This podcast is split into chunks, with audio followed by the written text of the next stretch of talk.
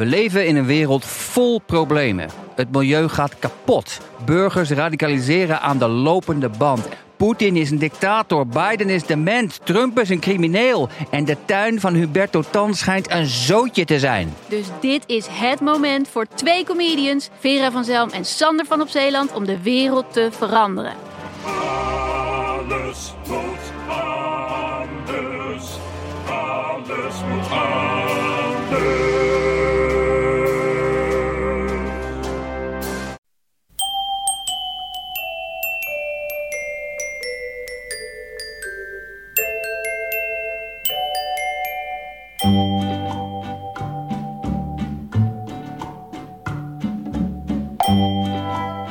Welkom bij aflevering 342 van Echt Gebeurd, de podcast waarin mensen hun eigen waargebeurde verhalen vertellen. In deze aflevering een verhaal dat Gemma Venhuizen in december 2012 vertelde tijdens een verhalenmiddag in het teken van het thema duisternis.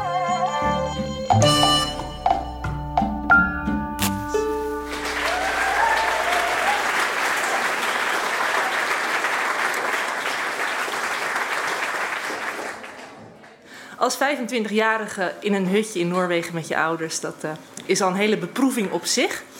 Uh, ik was met hen in een hutje ver van de bewoonde wereld. Uh, nou, dichtstbijzijnde dorp was drie uur lopen.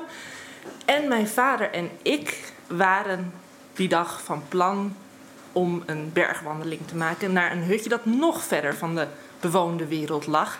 We hadden berekend dat het nou, heen en terug ongeveer 20 kilometer in totaal zou zijn. En we hadden er zin in, we hadden onze bergschoenen aangedaan, onze rugzakken vastgegespt. En net toen we de eerste rivier wilden oversteken, kwam mijn moeder, die had een beetje last van haar heup, die ging niet mee, die kwam naar buiten rennen. Ik heb hier nog een noodfluitje, neem het noodfluitje mee.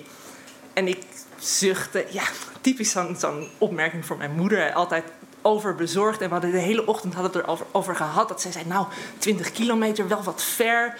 Zorg dat je voor het donker weer thuis bent. En ik, ik had al haar zorg een beetje weggewuifd. Ja, uh, als ik bij mijn ouders ben, gedraag ik me altijd als een wat verwend kind. Um, ik hou ervan om mijn zin door te drijven. En ik dacht, nou, ik wil naar dat hutje, dus ik ga naar dat hutje. Ik trek me niks aan van mijn moeder. Nou, vooruit, ik stop, stop het noodfluitje wel in mijn zak en uh, we gaan op pad.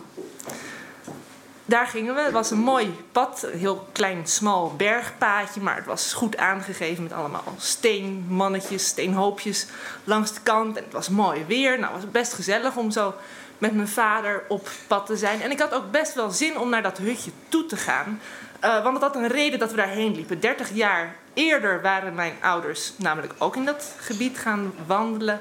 En toen um, waren zij in dat hutje waar mijn vader en ik naartoe liepen.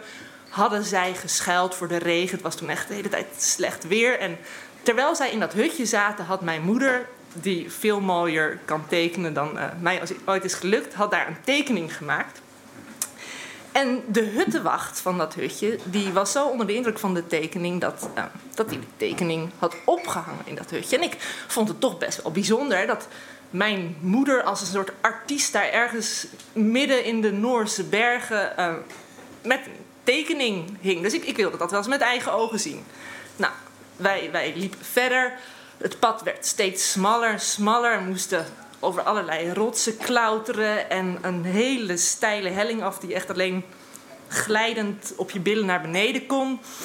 Duurde allemaal wat langer dan we dachten, maar vooruit. Uiteindelijk kwam dat hutje in zicht. En uh, mijn vader en ik gingen binnenkijken. Er was geen huttenwacht te bekennen en er was eigenlijk helemaal niemand te bekennen. Wij aten onze lunch en speurde de wanden van dat hutje nog eens goed af. En opeens zag ik daar de tekening van mijn moeder heel mooi ingelijst met haar naam erbij uh, aan de muur. En nou, was best bijzonder. Uh, toch een beetje alsof je je eigen moeder in het Van Gogh of Rijksmuseum ziet hangen, maar dan in de Noorse middle of nowhere. En ja, terwijl ik daar nog even naar stond te kijken, en mijn vader, kom, kom, we moeten nou echt terug, we moeten echt gaan. Het wordt slechter weer buiten en het is al wat aan de late kant. Ik zei ja, ja, rustig aan, komt allemaal wel goed.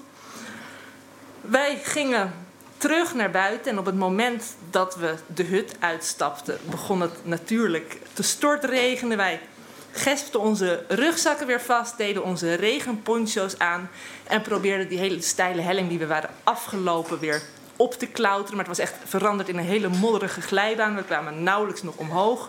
Vervolgens moesten we dat rotsveld weer over. Het hele rotsveld was spekglad. Op elke rots moest je opletten dat je niet in een spleet viel. Nou, uiteindelijk lukte dat ook. En mijn vader de hele tijd maar op zijn horloge kijken. Nou, we hebben nog anderhalf uur voor het donker wordt. We moeten toch wel doorlopen. En ik zei, ja, ja, komt wel goed.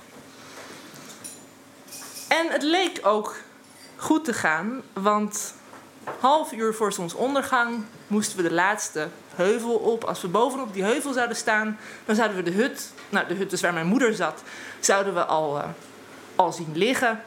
En we zouden precies bij zonsondergang eigenlijk aankomen. Wij liepen vrolijk de berg op. Uh, begon een beetje trek te krijgen, maar ik dacht, nou ja, zometeen thuis kan ik wel wat eten. En bovenop de berg kwam er opeens een hele dichte mist opzetten. Ik probeerde het pad nog te zien, hè, al die leuke kleine steenmannetjes um, te volgen, maar er was niks meer te zien. En wij keken een beetje verdwaasd rond, ook geen hut te, bekennen in de verte. En uiteindelijk ontdekte mijn vader een heel klein paadje. Hij zei, nou, dat zou het wel eens kunnen zijn. Dus wij volgden dat paadje, schuifelend en nou, gingen gingen naar beneden, dachten oké, prima. Uh, totdat het uiteindelijk wel steeds steiler en steiler begon te worden. En we konden dat niet echt herinneren. Vervolgens verdween het paadje ook een, opeens in het niets. En toen kwamen we uit bij een rivier die we op de heenweg ook niet hadden gezien. Kortom, we waren verdwaald. De mist werd weer iets dunner, maar het was ontzettend donker geworden inmiddels. Het was na zonsondergang. En donker in de Noorse bergen is ook echt pikken donker. Daar zaten we.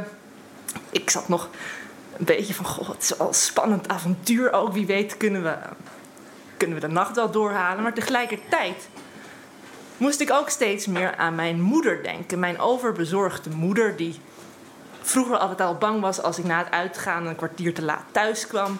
En ik stelde mij voor hoe zij in haar eentje in dat hutje zat. Terwijl het donkerder en donkerder werd en wij nog niet thuis waren. Terwijl we echt hadden beloofd, ja, ja, voor het donker thuis.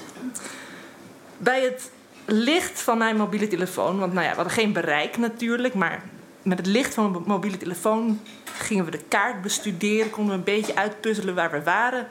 En vervolgens gingen we dan op pad in hopelijk de goede richting. Ik ging voorop. Ik, ik lichtte met het schermpje van mijn mobiele telefoon het pad een beetje bij. Want het was allemaal heel rotsig en hobbelig. En ja, je wil in het donker niet ook nog je been breken. Het leek de goede kant op te gaan. Op den duur dachten we, nou, dit zou wel het pad weer kunnen zijn. Vervolgens kwamen we bij nog een rivier. Het was inmiddels al half twaalf s'nachts, uren na zonsondergang. En uh, wij liepen de rivier in. Moesten er tot ons middel doorheen waden, kletsnat. De accu van mijn mobiele telefoon was leeg en het werd donkerder en donkerder. Toen ben ik op het fluitje gaan blazen in de hoop dat mijn moeder ons zou horen. Ik dacht tegelijkertijd ook van ja, ik moet niet haar nog banger maken dan ze al is. Dus ik probeerde allemaal vrolijke liedjes te fluiten. Yellow Submarine en allemaal. Ik dacht, als ze dit hoort, dan, dan, dan weet ze dat er, dat, er, uh, dat er geen ernstige ongelukken zijn gebeurd. Dus ik half fluitend, maar ja, steeds dat gefluit werd weer weggeblazen door de wind. Gingen we voorop nog uitglijdend en door en door nat. En uiteindelijk, het liep tegen middernacht, zagen wij in de verte een zaklamp wij liepen naar dat licht toe. En inderdaad, daar stond mijn moeder. Die bleek ook al urenlang met die zaklamp buiten rond te dolen. In haar hoofd hadden wij allebei al ons nek gebroken. En was zij dus zowel haar man als haar dochter uh, verloren. Nou, met z'n drieën liepen we terug naar de hut. En op de drempel van de hut, toen barstte mijn moeder in tranen uit. Ik stond daar doorweekt en verkleumd en hongerig met mijn huilende moeder in mijn armen. En ja, ik hield zelf ook niet helemaal droog meer. En op dat moment besefte ik, eigenlijk voor het eerst na 25 jaar, dat ik niet altijd alleen maar mijn eigen grenzen moest najagen. En niet dat het alleen maar dat verwende kind moest zijn dat er um, zin doordreef. Maar op dat moment werd ik van een klein kind eindelijk volwassen in de buurt van mijn ouders.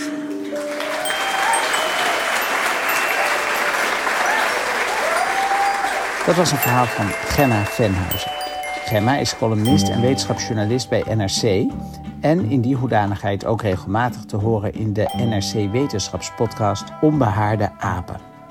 Echt gebeurd is een verhalenmiddag die vanaf komende zondag gelukkig weer elke derde zondag van de maand wordt georganiseerd in Comedy Club Toemler in Amsterdam voor de editie van maart zijn we nog op zoek naar verhalen rond het thema gevaar. Voor de editie van 17 april zoeken we verhalen over de liefde. En op 15 mei is het thema te water.